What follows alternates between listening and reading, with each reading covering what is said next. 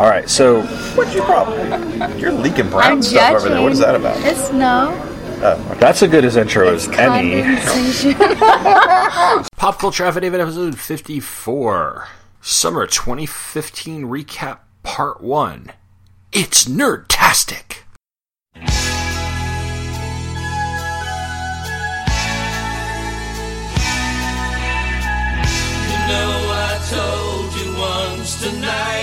That you could always speak your mind. You work so hard to say what's right. I watch you do it all the time.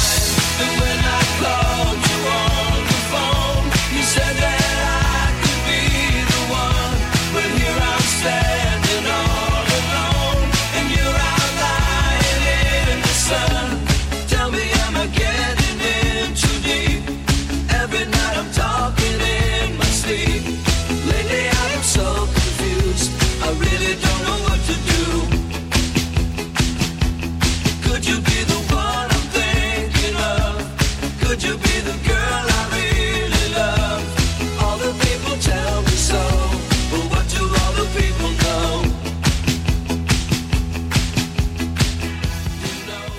Hello and welcome to episode 54 of Pop Culture Affidavit, a podcast that covers everything random in the world of popular culture, which is brought to you by the Two True Freaks Internet Radio Network. I'm your host, Tom Panarese. So it's the end of August. The school year has started, which means my podcast and blog output has slowed. But I do have a few things in the works, including this three part summer of 2015 recap. Uh, this is going to conclude a look back at my Disney World vacation and an episode about the 2015 Baltimore Comic Con. And uh, those episodes will be parts two and three.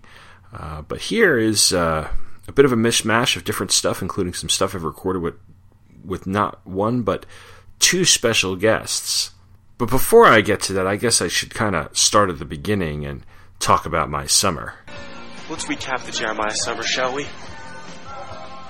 See what a swell and decent human being you've been. to listen to this. No, you're gonna listen to me. Joey Jeremiah spends his summer dating Caitlin. And fucking Tessa. Oh, what an ethics. What a hero. Let's have a great big hand, shall we? Big round of applause, hey? Yes, alright.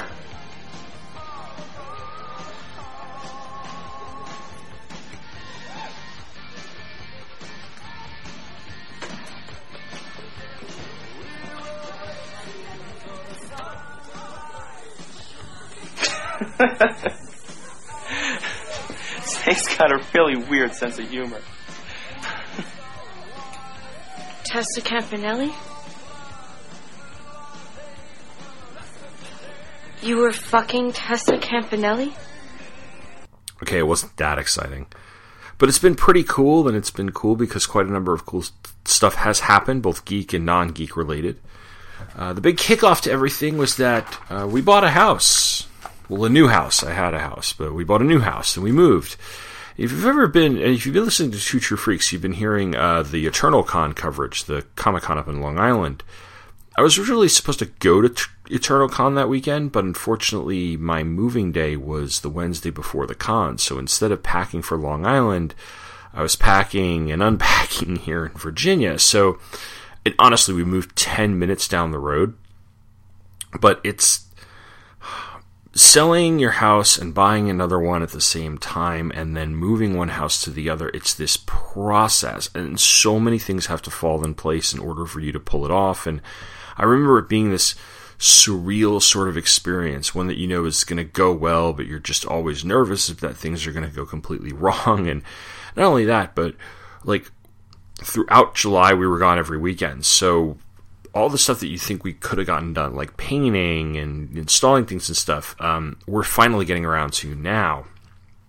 I mean, we've unpacked, we've unpacked quite a bit, but it's it's been a little slower. I think both of us both of us realize. So, long story short, no eternal con for me, but there was a lot of writing, a lot of recording, a lot of attempts to catch myself up with all of the geeky things that I'm very, very behind on. Uh, some of it was recording, and some of that recording, by the way, you can hear on later shows, um, as well as other shows. Um, I am still working on the DC Comics 80 Years retrospective.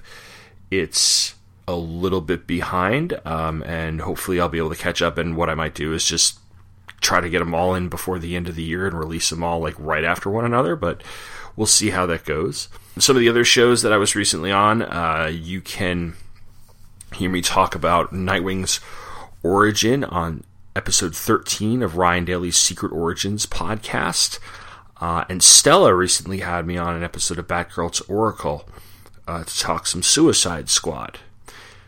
Actually, uh, getting to hang out and grab coffee with Stella was one of the cooler things to happen this summer. Um, in case you're not familiar with us, um, Stella and I both live in the same city. We live in Charlottesville, Virginia, in that area, and we're both teachers, so we have the summers off. Uh, and every once in a while, we would get together for coffee uh, and a couple of hours, and we'd hang out. And she actually did something very nice for me this summer. Uh, she found out that Marv Wolfman was going to be at the San Diego Comic Con, and she was going as she does every year with the press pass. And uh, Wolfman's policy at, at San Diego was at least you can bring one thing he'll sign for free, and then he charges for the other autographs. And so I gave her my copy of the New Teen Titans number 38, which is the Who is Donna Troy issue. I'd already had that signed by George Perez a couple of years ago.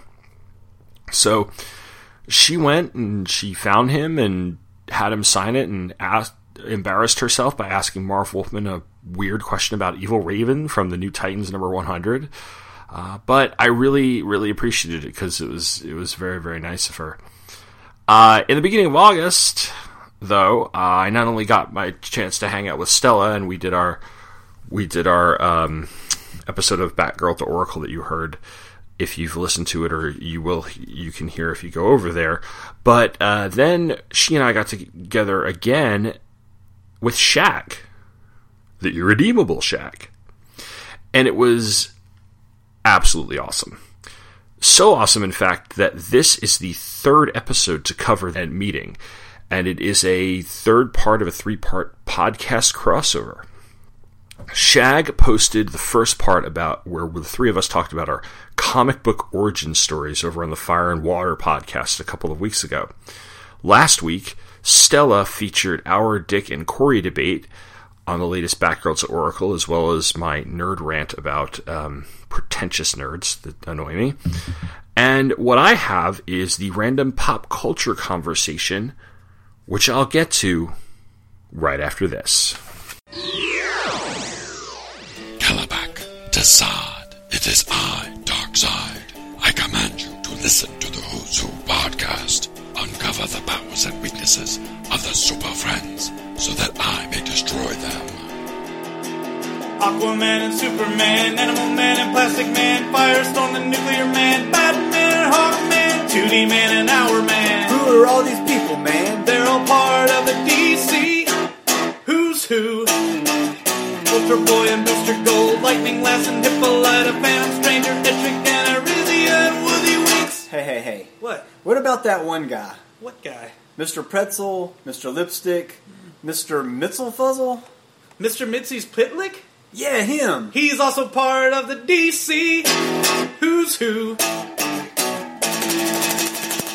Who's Who, the definitive podcast of the DC Universe. Available monthly at Aquaman Shrine, Firestorm Fan, and on iTunes and Stitcher as part of the Fire and Water podcast.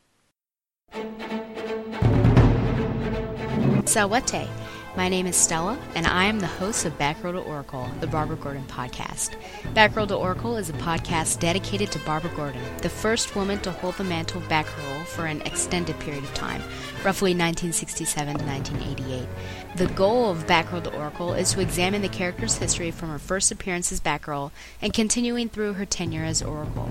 Each episode looks at a vintage issue of Detective Comics or Batman, as well as other books like Justice League and Freedom Fighters, and modern issues of Batgirl and Birds of Prey. I also keep track of news involving Batgirl and other members of the Bat family, and I have a revolving series of segments like Babs in the Tube, which highlights appearances of Babs in TV and film, Shipper Spotlight, which looks at a variety of comic and pop culture couples, gives their history, and determines whether they are hot or not. Reading with Stella, which could be described as an audio drama, or just me reading a book that relates to Babs or doesn't, and of course, the mainstay literature recommendation. I have been blessed to interview writers Scott Beatty and Chuck Dixon on their Batgirl Year One work, Brian Q. Miller on his Batgirl run, Duane Swierczynski and Christy Marx on their separate Birds of Prey work, and the creators and actors of The Batgirl Spoiled, the web series. I hope to interview more creators and actors in the future. My goal, most importantly, is to make a fun, entertaining, and thoughtful show that people enjoy and from which they learn. Find the show online at thebatmanuniverse.net and iTunes, and follow the show on Facebook and Twitter at Batgirl to Oracle. Thank you, and fly on, Babs lovers. And I'm back.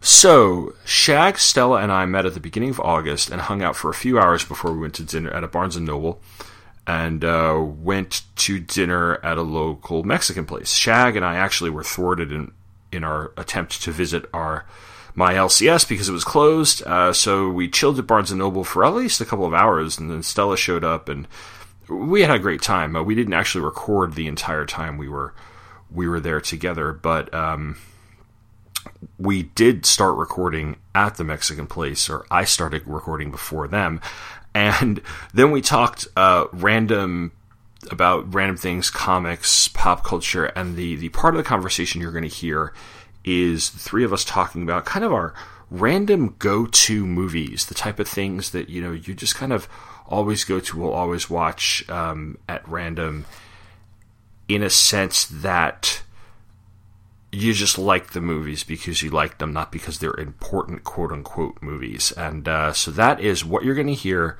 right about now. Me, the Irredeemable Shag, and Stella at El Puerto, the Mexican restaurant in Charlottesville, Virginia, talking movies. We're coming live from a restaurant in Charlottesville.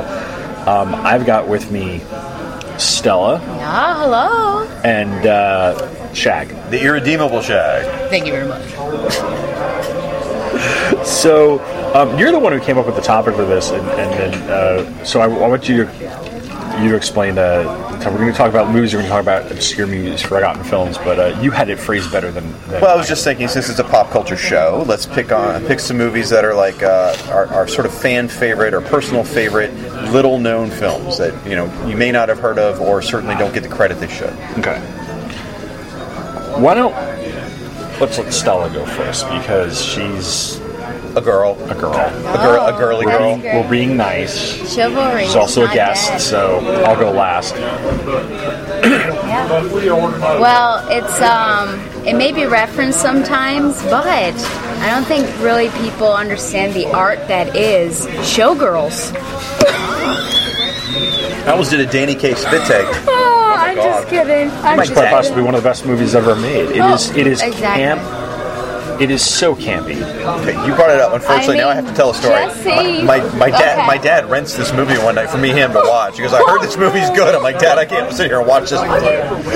anyway, Oh. please continue. Jesse? I'm just kidding. From Safe from the Bell? No, my, one of my band uh, teachers always told me that Jesse just like literally probably walked off the, the lot of Saved by the Bell, walked across the street over to uh, Showgirls. Well, there- but there's no, a- that's not my pick. There's a there's Yes, a scene at the end of. no, um, I've never yes, seen is. it. There's a television movie called Saved by the Bell Wedding in Vegas. It's, you know, Zach marries Kelly. Jesse shows up at the very, very, very end of the show. Like, literally, like, shows up to the wedding late, putting on her bridesmaid's dress. I'm here, I'm here. It looks like she literally walked off the set of Showgirls onto the thing because the hair and makeup was done. And, um, there's a scene involving a pool and Kyle MacLachlan that is quite possibly the most bizarre scene. I think what he meant was awesome. But anyway. No, like bizarre. Okay, let's let Stella do her pick. my real pick. We don't recommend. We here at uh, Pop Culture Affidavit do not recommend that you rent Showgirls. Especially not with your father. Yeah. Uh, no, what I'm really going to pick, uh, two of them, I guess I'm breaking the rules, but one of them's a cartoon movie that's Rock-a-Doodle from 1992. And it was sort of one of those um, live action meets cartoon films, and it follows this rooster who uh, wakes up the farm in the morning, and then the villain basically makes it seem like the farm will get up without him anyways. So so this unfortunate rooster goes to the city and then has this career, but he's really sad. And meanwhile, this little boy in real life is reading this story, and he actually gets sucked into the book and helps save the rooster. So there's mine. I don't remember that part at all. Edmund, the little boy, he turns into a cat and he dies. Of course he does. he dies. but then he's returned to a little boy. Uh, so there's my cartoon pick because you know people love Disney, but they may not know Rock-a-Doodle. My live action pick uh, is Sliding Doors with Gwyneth Paltrow, and uh, I remember seeing this just on a whim with my mother at sort of an art house film that uh, we have where she lives, and I just really liked it. And it's just this idea that you know, what if you miss the train? That was the whole premise that uh, her character missed the train at one point, but then they also showed what if she got on the train. So she got on the train and she found out that I think it's her fiance um, was cheating on her, and so you see that part of her life, and then you see her if she didn't get on the train. So it's it's very much like a comic book sort of film. If there's like an Earth One and Earth Two, like what if situation.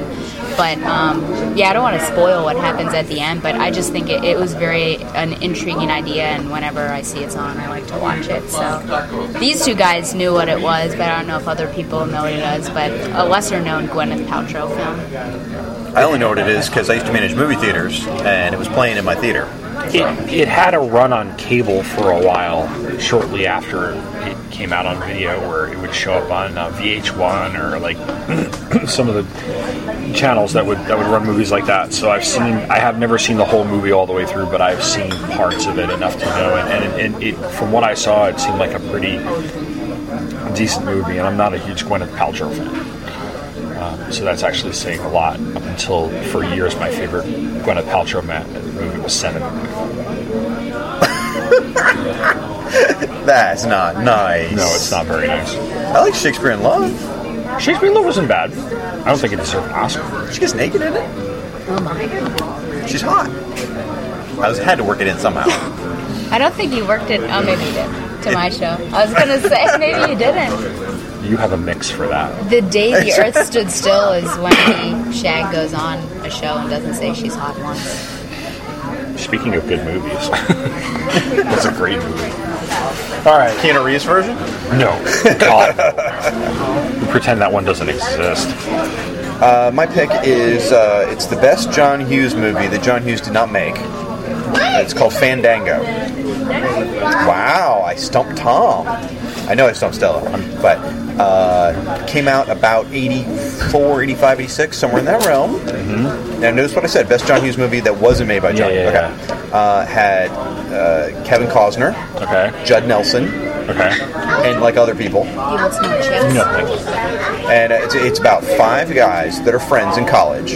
It takes place in the 70s.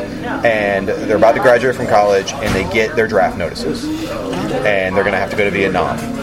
And so the Kevin Costner character, who's a slacker, talks him into going on one more road trip before they have to go in for the draft. The last great adventure type. Exactly. And Judd Nelson is a hardcore ROTC sort of whiny chicken guy who thinks that the only reason they're going on this road trip is to dodge the draft because the because the trip will take them into Mexico. okay. And so he only agrees to go along to make sure they don't dodge the draft. And so it's the story of their adventure together. Um, and one guy sleeps through the whole movie. He's literally in the back window of the car, asleep the whole film.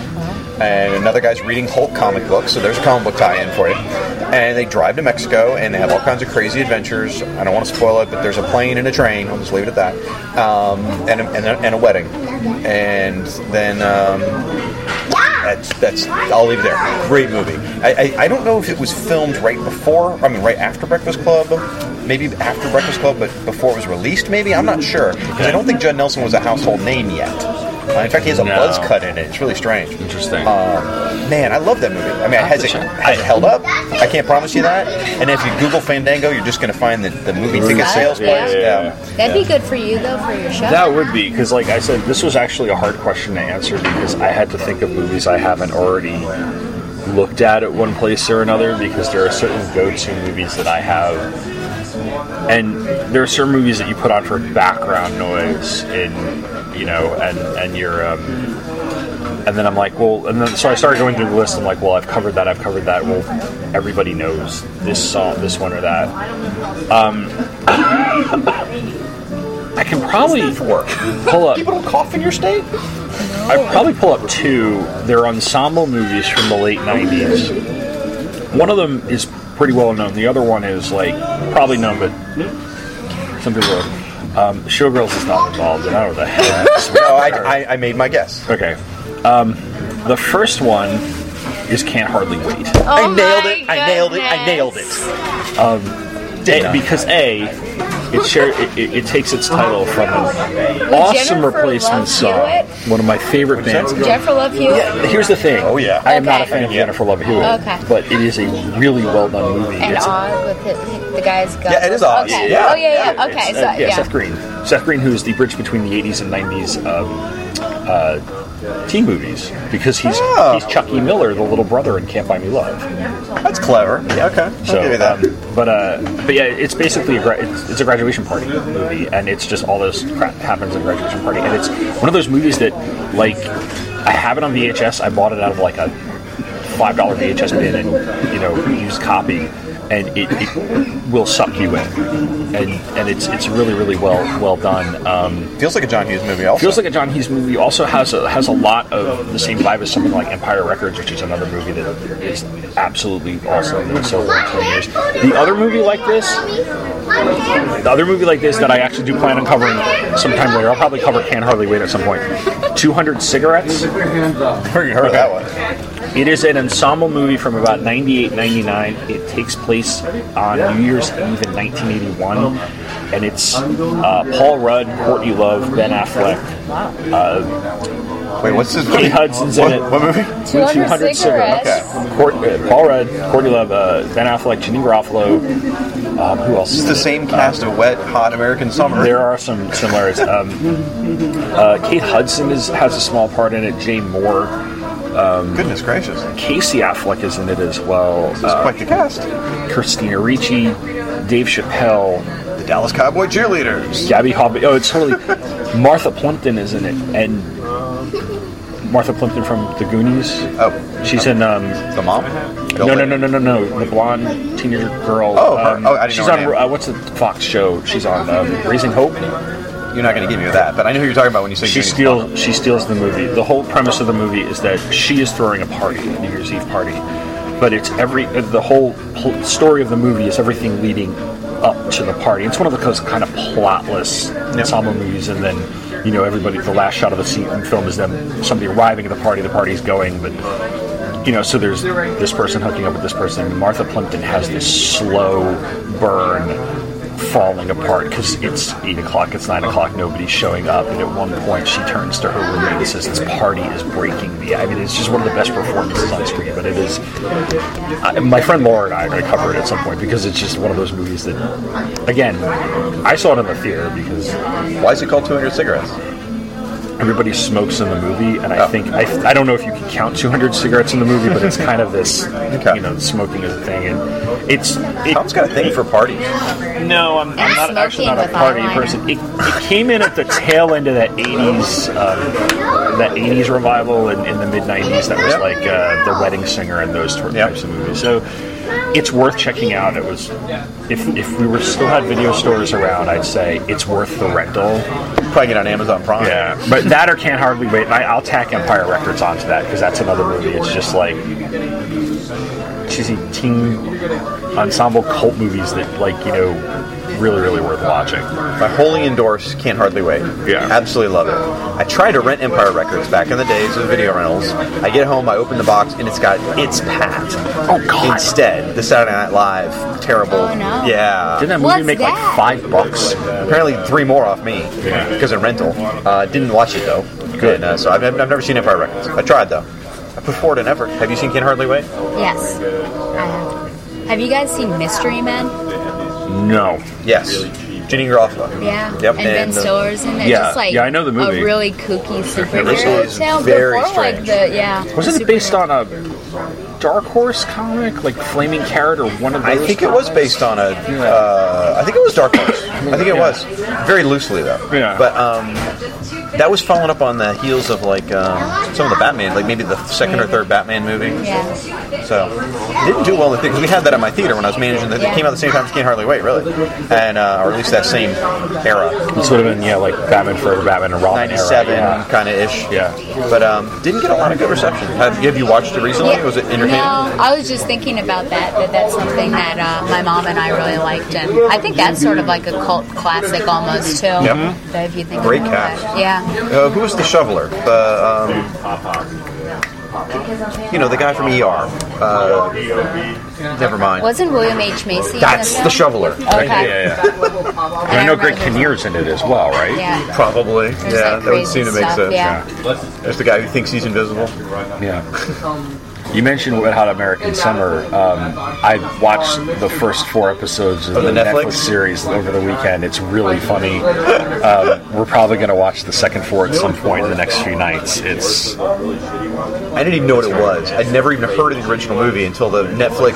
Like I go on Netflix had the commercial for the new thing, so I went and watched the trailer for the old one, which sounds a lot like your 200 cigarettes, the, the retro but 80s, it's but it's it's, it's awful. Yeah. It is Looks um, ridiculous, crazy. I saw it when it first came out on video back in the early 2000s because uh, my wife and I were big fans of the state.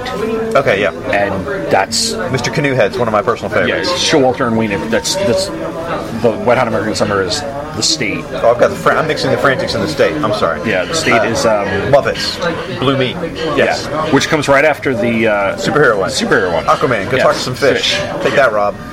Yeah. So and uh, Barry and Levon. and uh, and and Louis.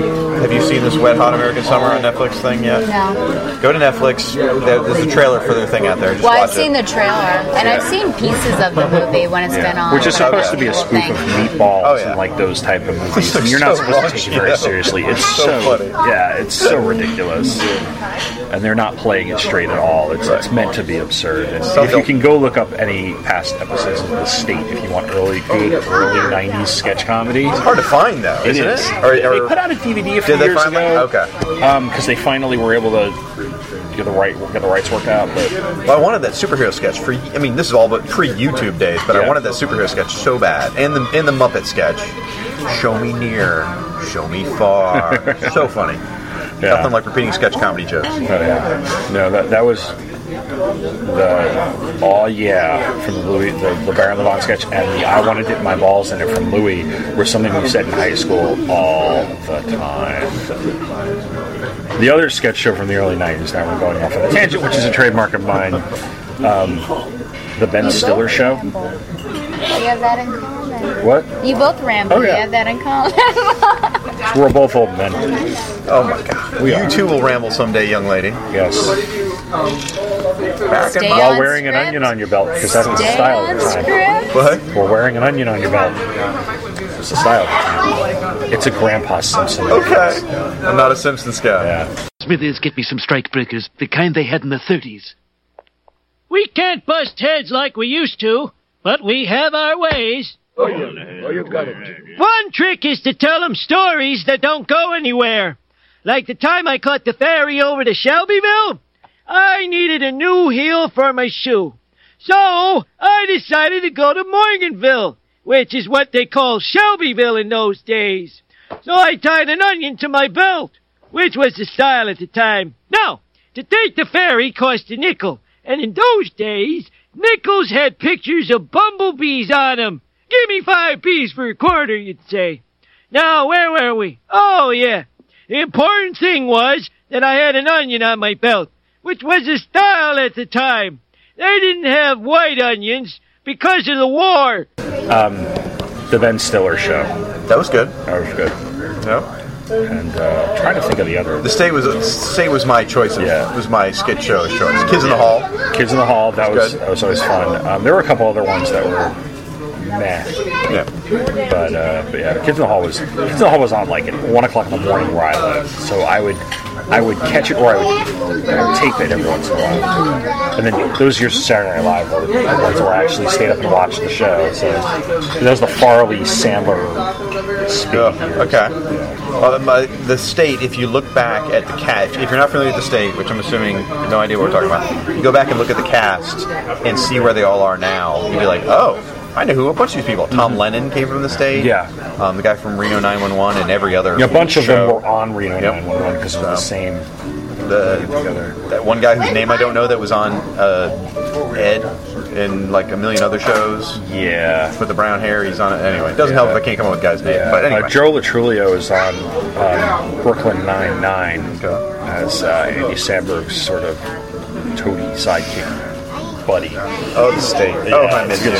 So I think that's a good good point to end what will be a nice little segment. So thank you guys for coming on. We've been if you're listening to this, you're only catching about um, what looks like I don't know.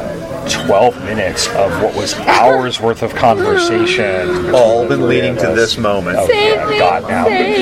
And my audience is wait, it's been leading to this? Us having not to record with you anymore. That's what it's been Oh, leading thank to. Thank you very much. Oh. Well, thank you for coming on. I'll be sure to plug your uh, your shows. Who's Who is the best show that you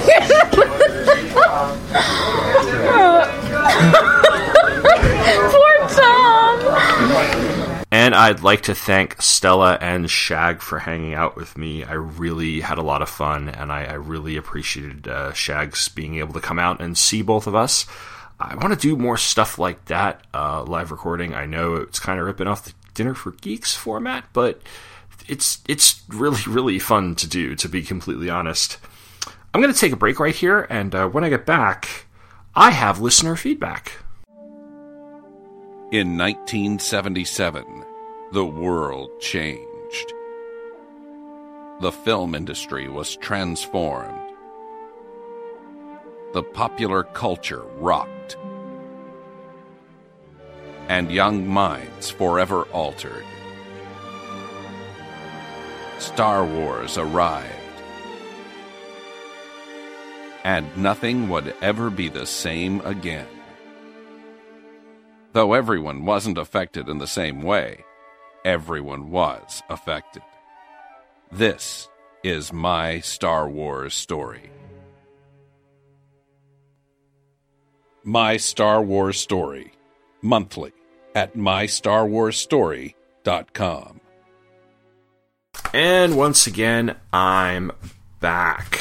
Uh, I have one piece of listener feedback. It's about the Softacular. It is the title of the email is the Soft Parade.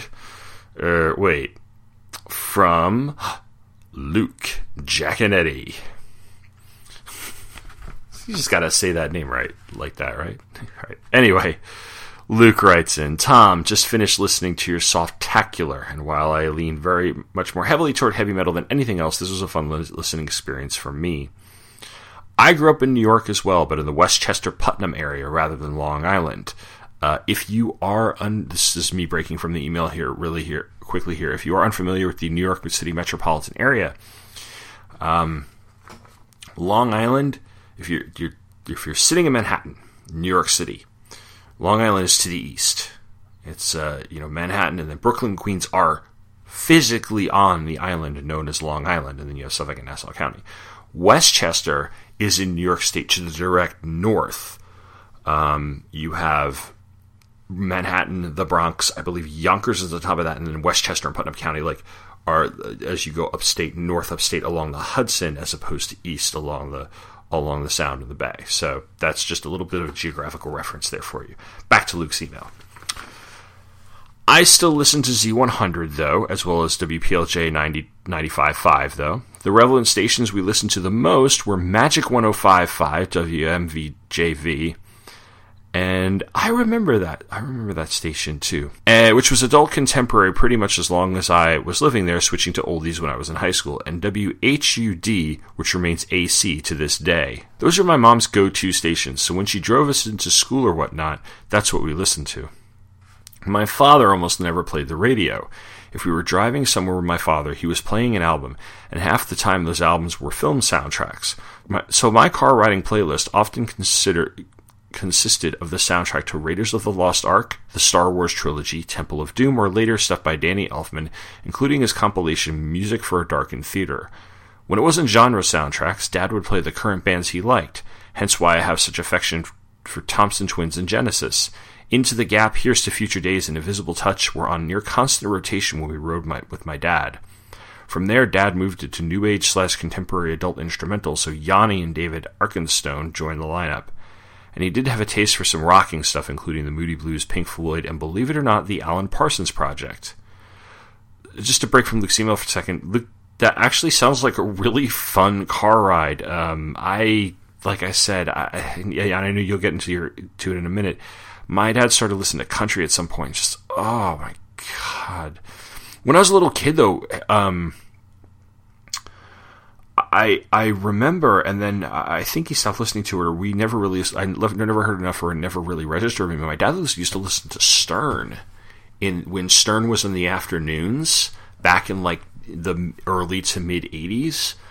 I want to say he was on WABC radio um, and uh, I remember that, and I remember it was back in the days when he was in the same station as Imus, because I remember Imus as well. Uh, but yeah, my dad, my parents with the music, not so much. Although we did listen to the only the only other station that I didn't mention in the Softacular episode was CBS, uh, WCBS FM. I think it's WCBS FM 101.1, uh, which was an oldie station which had DJs like Cousin Brucey and I I would probably do an oldies episode because a lot of my music education in itself comes from listening to the oldies and stuff like that. So I've always had an appreciation for for that music. But but back back to Luke's email. Anyway, I enjoyed this episode because I do enjoy light rock. Understanding that your tongue was planted very firmly in your cheek there. But I'll take most of these songs any day of the week above what passes for top 40 and even AC nowadays, which is entirely too much drum machine sampling and poor lyrical content for my taste, not to mention the increased emphasis on vulgarity. And Luke, I agree with you. There's there's not a lot of contemporary pop music that I particularly listen to, and a lot of it is rock oriented. Um, and yeah, I was being very tongue in cheek. And there are a number of songs. In fact, I went back and I told Luke, I went back and re listened to the episode just to hear the music. Because there are a lot of the songs I played in there I actually kind of like. Uh, there's a couple that I'm just like, I don't think I'm going to listen to this. But anyway, even country, Luke says, the most common form here in upstate North South Carolina. And Luke, I totally hear you. I teach in a high school in Central Virginia. I've got a lot of country fans as students is dominated by Country Bros trademark, singing about tailgates, beer, and quote, pretty things. Power pop slash country crossover acts are by girl power fronted bands, which could have been post Seattle alternative if their singer had a different accent. That stuff is all just murder on Music Row, if you catch my drift. Country is essentially unrecognizable in, in a manner of ways now. I hate to sound like, quote, that guy, but country used to be about real men and real women who loved them, not party rock anthems and Daisy Dukes. But I digress. Yeah. Um, there's a reality show that the soup keeps showing clips of called Party Down South and that's all I can think of whenever I have to listen to like modern day country music, either at a high school dance down here, or when I like pull into Sheetz and get gas, and the music is like, you know, save a horse, ride a cowboy, or we're gonna go drink out of the keg in the back of the pickup truck, and it's like good times, man. It's, it's, uh, it is. It's like this party. It's like it's like somebody decided to take like Mellencamp like 80s Mellencamp like a song like Cherry Bomb or Rooty Toot Toot or stuff off the Lonesome Jubilee, but take out all of the sort of you know irony or, or, or sad undertones to some of the stuff and just give it to Poison and and there you go. I mean, it's and it's so some of it's so awful. I, I mean, sorry, country is just a genre. This sort of country is a genre that I uh, cannot stand. Uh, classic country music on the lines of maybe Johnny Cash or Willie Nelson or Dolly Parton or Patsy Cline. I can. There's some of it that I enjoy, and there's some of it that um, I don't necessarily hate, but just won't listen to. So Anyway, but I digress as well and get back to Luke's email here as he says, as Swan said in Phantom of the Paradise, the music Philbin, listen to the music. I do have to ask, what is your issue with Foreigner? Blue Morning, Blue Day, Urgent, Jukebox Hero, and that was yesterday. Double Vision, Cold as Ice, Head Games, Heart Turns to Stone. Good songs all around. Barry Manilow, though, I'm right there with you. Yeah, I've had this conversation with my wife and a number of other people. I think I'm ready to rescind my feelings on Foreigner. However, maybe I'll replace Foreigner with Nickelback. Please don't tried to defend Nickelback to me. No. A good portion of the songs I either did or did not remember, or half remembered, Luke says. Making Love Out of Nothing at All, the one from Superman the movie, and Key Largo. Do not remember these being any sort of rotation, honestly. I did have to laugh at Air Supply's just before listening to your episode, I listened to the long play episode covering Bat Out of Hell with Professor Alan Middleton and Michael Bailey, so the Steinman connection was very strong indeed. And if you haven't listened to the uh, Bat Out of Hell episode about of long play, go and listen to it, guys. It's really, really good.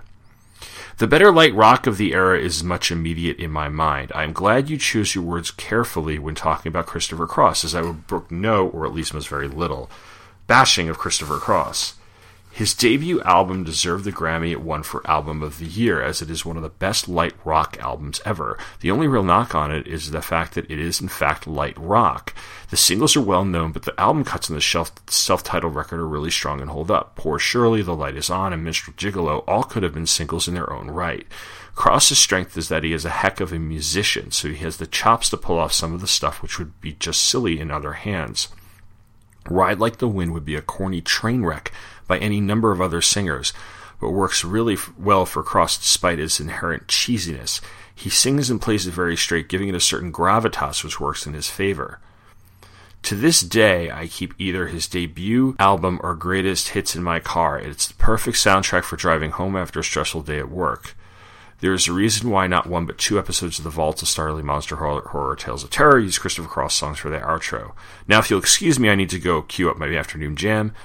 Sailing takes me away to where I'm always. Luke. Um, you know, the funny thing is, Luke, I think it's just, uh, I had to put Christopher Cross on a light rock, uh, countdown. And I actually like the song Sailing. Uh, believe it or not, before recording this, I heard it in the supermarket when I was going to buy ice cream. Um, and the reason I I said the reason I used the Arthur's theme was because that was the one I was familiar with before sailing, uh, mainly because it came out later and and and uh, it was just I guess it was just the age and the timing. Um, we actually had to sing sailing in fifth grade select chorus. I remember singing that song, and that's when I actually liked the song. I had never heard the actual song prior to that, but it was really cool. Anyway, Cross Christopher Cross just basically became like. Um, almost the symbol of light rock in a way. I think the only other person would be maybe Barry Manilow, but Manilow is like a even a different kind of level of, of cheesy light rock. This is sort of a, a because I think Christopher Cross was just so popular, and you're right though he is a great musician, and that's why he had staying power beyond a one hit wonder. Um, I even replied that you know like i said i listened to the episode last week just to hear the music and the only song that i think i really wanted to skip was that benny mardones song that if she's just 16 years old. I mean that song is creepy and skeezy but mardones never really had another hit whereas cross has enough for a greatest hits compilation. And and i think you're right. Um i like lighter music. I liked lighter music even as early as high school. Uh, when I and I mentioned that whole thing about the Righteous Brothers tape and everything, and I had an Elton John CD. I had a, I love me some Elton John, and I had, you know, because Billy Joel, where I come from, is passable no matter what type of music you listen to because it is Long Island. But like you know, Elton John, and I and I listened to, I had on tapes, I had, you know, various, um, I had Hall and Oates, and I had various other groups. Um, to this day, it's not necessarily right, light rock. It's kind of that folk, folk rock singer songwriter thing. That's my um, choice of, of, genre when I'm not listening to something like like punk. Like you went metal, I went punk. I never actually looked the punk role, by the way. I just listened to the music. Um, but yeah, so I, I, like a lot of punk and, and, and, indie stuff. Um, everything from Green Day and the Clash and, and the Ramones, the the replacements. I love the replacements. But whereas you kind of hit yourself to Christopher Cross, my go to to start with, the one that, that I kind of latched on very, very young was Paul Simon. Uh, my parents had, probably because my parents had Graceland on tape, and I stole that tape too. Uh, after they bought the CD player, and they really weren't listening to tapes anymore, and I wore that tape out and then eventually bought the album on CD. Um, but from Paul Simon went to Simon and Garfunkel, and really have an appreciation for Simon and Garfunkel, Paul Simon, um, Carole King, some James Taylor, not a lot. Uh, haven't gotten too into Joni Mitchell. Do love, of course, Dylan uh, and of course you know Billy Joel, and then you know so and then I'll listen to indie folk acts.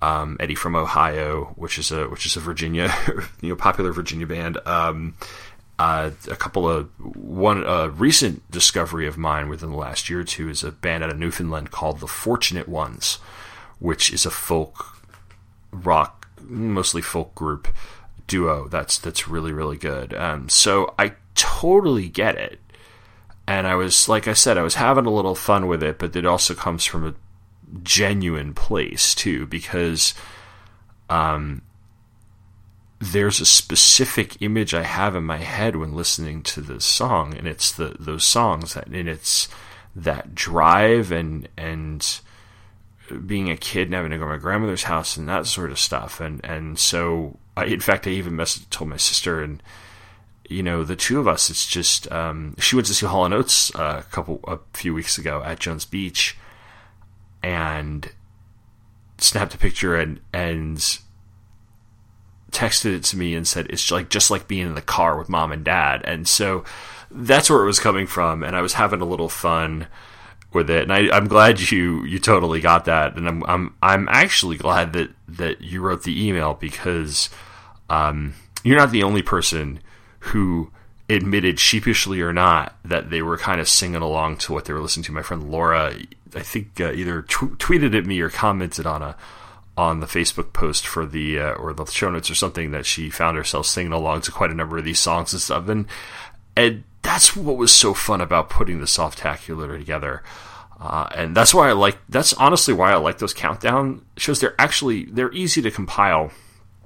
They are and any one of us who's done these things lately can tell you they're tedious to do because you just got to do all the clips and everything. And got kind of got them down to a science now. But um, they are a lot of fun. And and playlist episodes are, are a lot of fun as well. So uh, thanks for writing in luke. And uh, I'm, I'm glad you're enjoying the show. And hopefully the next time i have a have a um, a countdown episode you guys you and everybody else will enjoy that as well um, that's really about it. I do want to end with uh, a couple of recommendations. One of the things I absolutely love about being a podcaster is that uh, when I don't have the time to record podcasts, I've been listening to a ton of podcasts. Two of my favorite podcasts of all time are ending soon, so I want to give a shout out first to Sean Engel and just one of the guys who is going to be wrapping up his run within a couple of weeks, actually. I just listened to, I think it was 179, episode 179. I think it's 181 episodes. So I know he's recorded the last episode already. So, uh, and I didn't get a chance to write in to get my feedback on the air, but I wanted to just send him. Um, some appreciation because it's been an amazing show that came out every week for 181, going on 181 weeks. Uh, he had me on one episode way back in the early part of the Kyle Rayner run, and I absolutely loved it and I absolutely had a great time. So, uh, thank you again, Sean, for everything. Thank you for being able to cover all of US 1. Uh, that hypno whip sound effect still cracks me up. And, uh, and, um, excited to see what you've got planned next. same thing, uh, Andy Leyland. Andy and Michael Leyland are soon, I don't know when off the top of my head, but soon going to be ending Hey Kids Comics because Michael's headed off to uh, university, college, university, um, higher education, as as we would say. Um, and that was that was always their thing. You know, we're going to end this when you leave. And uh, now Andrew's, Andy's got the Palace of Glittering Delights, which uh, he's jokingly referred to as a sister show to this, and I really do appreciate that because it is. It's very much a Andy takes a look at something random that he absolutely loves, and that's why I love this format for this show too, because you can just do something you really, really love. And, and if you haven't been listening to Palace of Glittering Delights, please go listen to that. It is absolutely amazeballs. Um, and Andy and Michael have put together one of the consistently best podcasts I've ever heard. Um, I have to make a note to write in before they do go off the air because uh, they're they're just they have a great chemistry. It's great to hear a father and son. It's been great to listen to Michael Michael grow up. Um, they've they've reviewed things that I never heard of that I ended up going out and buying or seeking out and reading, and uh, it has been a very very fun listen for the past few years. So best of luck to Andy. Best of luck to Michael. And uh, again, you guys are great. Um, a couple of podcast recommendations that I can recommend that I've been picked up that are not Two True Freaks related. There are plenty of great Two True Freaks podcasts out there.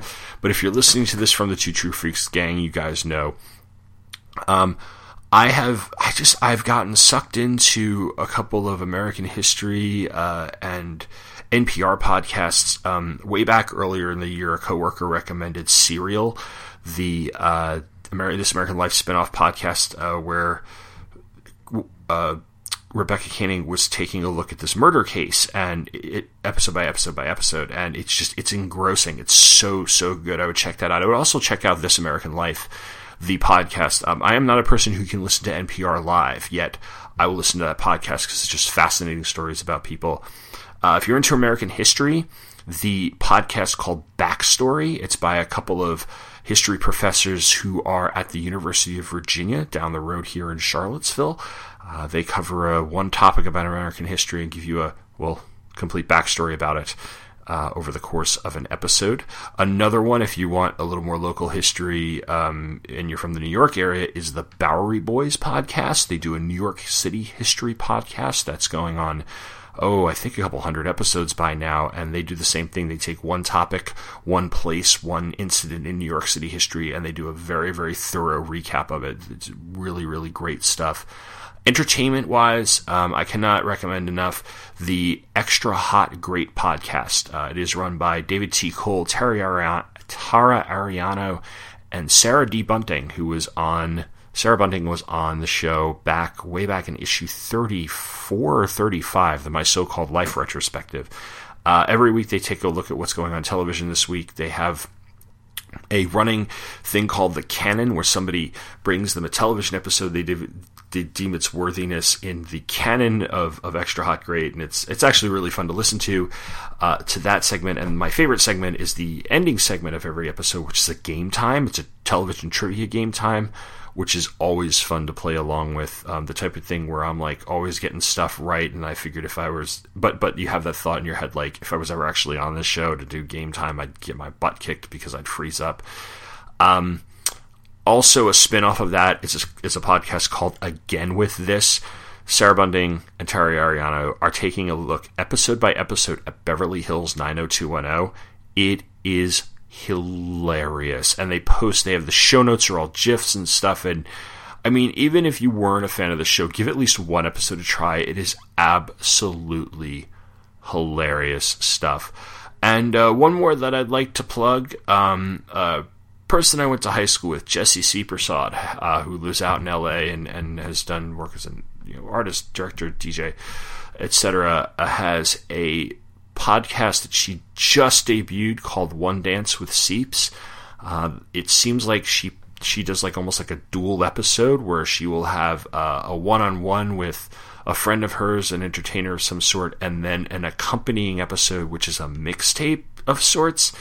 And the first mixtape I listened to all the way through, it was all of this early '90s R&B, hip hop, you know, late '80s, early '90s R&B, hip hop stuff that I remember from junior high and early high school. Didn't necessarily listen to, but I found myself like really, really getting into it. So, um, just stuff that if you're looking for a quick, refreshing change from the usual geekery, I'm happy to provide. So, those are some recommendations I just wanted to make. Otherwise, this is probably the shortest of the three episodes that we're gonna that I'm going to be doing for the summer recap spectacular as it is. Uh, next episode, I'm I'm still putting it together. Actually, I'm going to be recapping my vacation to Walt Disney World, uh, which I took this summer. It was the second year in a row, so I'll be talking about the first year and second year we did this, and then the third part which will be uh, that part will be out probably in a couple of weeks. The third part will be the Baltimore Comic Con, which I will be attending on September 26th. So you'll hear about that in maybe late September, early October. Between that, I've got at least one episode of 80 Years of DC Comics where I'm going to tackle licensed characters. Um, I'm also going to be heading into westerns, horror, sword and sorcery war and science fiction, uh, and I'm going to try to get those kind of cranked out over the course of the next month and a half. So look out for those coming soon, and hopefully I can kind of get back in my rhythm with the podcast episodes and the blog. Until then, of course, you can email me, comment on the Facebook page, or comment on the blog if you want to leave me any feedback. And thanks for listening, and take care.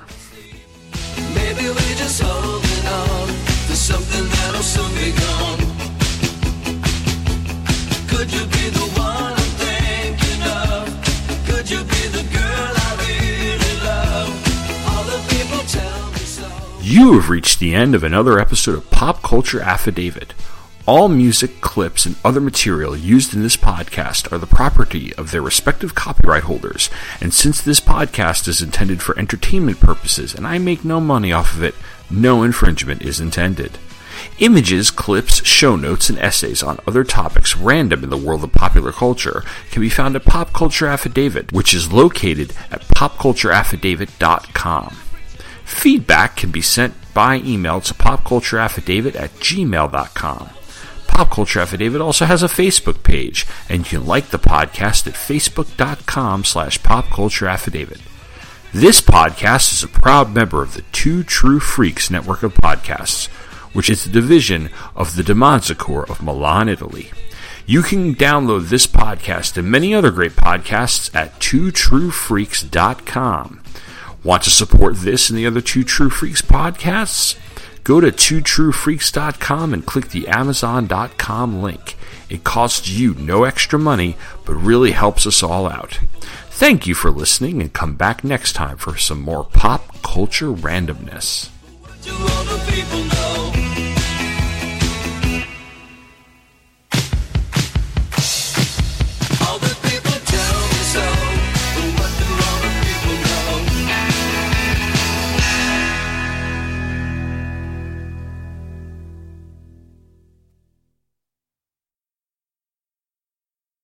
Are you okay? Um, Got an hour and a half drive. I've been up since 4:30 this morning. That's fine. I saw a little twitch in his eye. Whose show are we on now?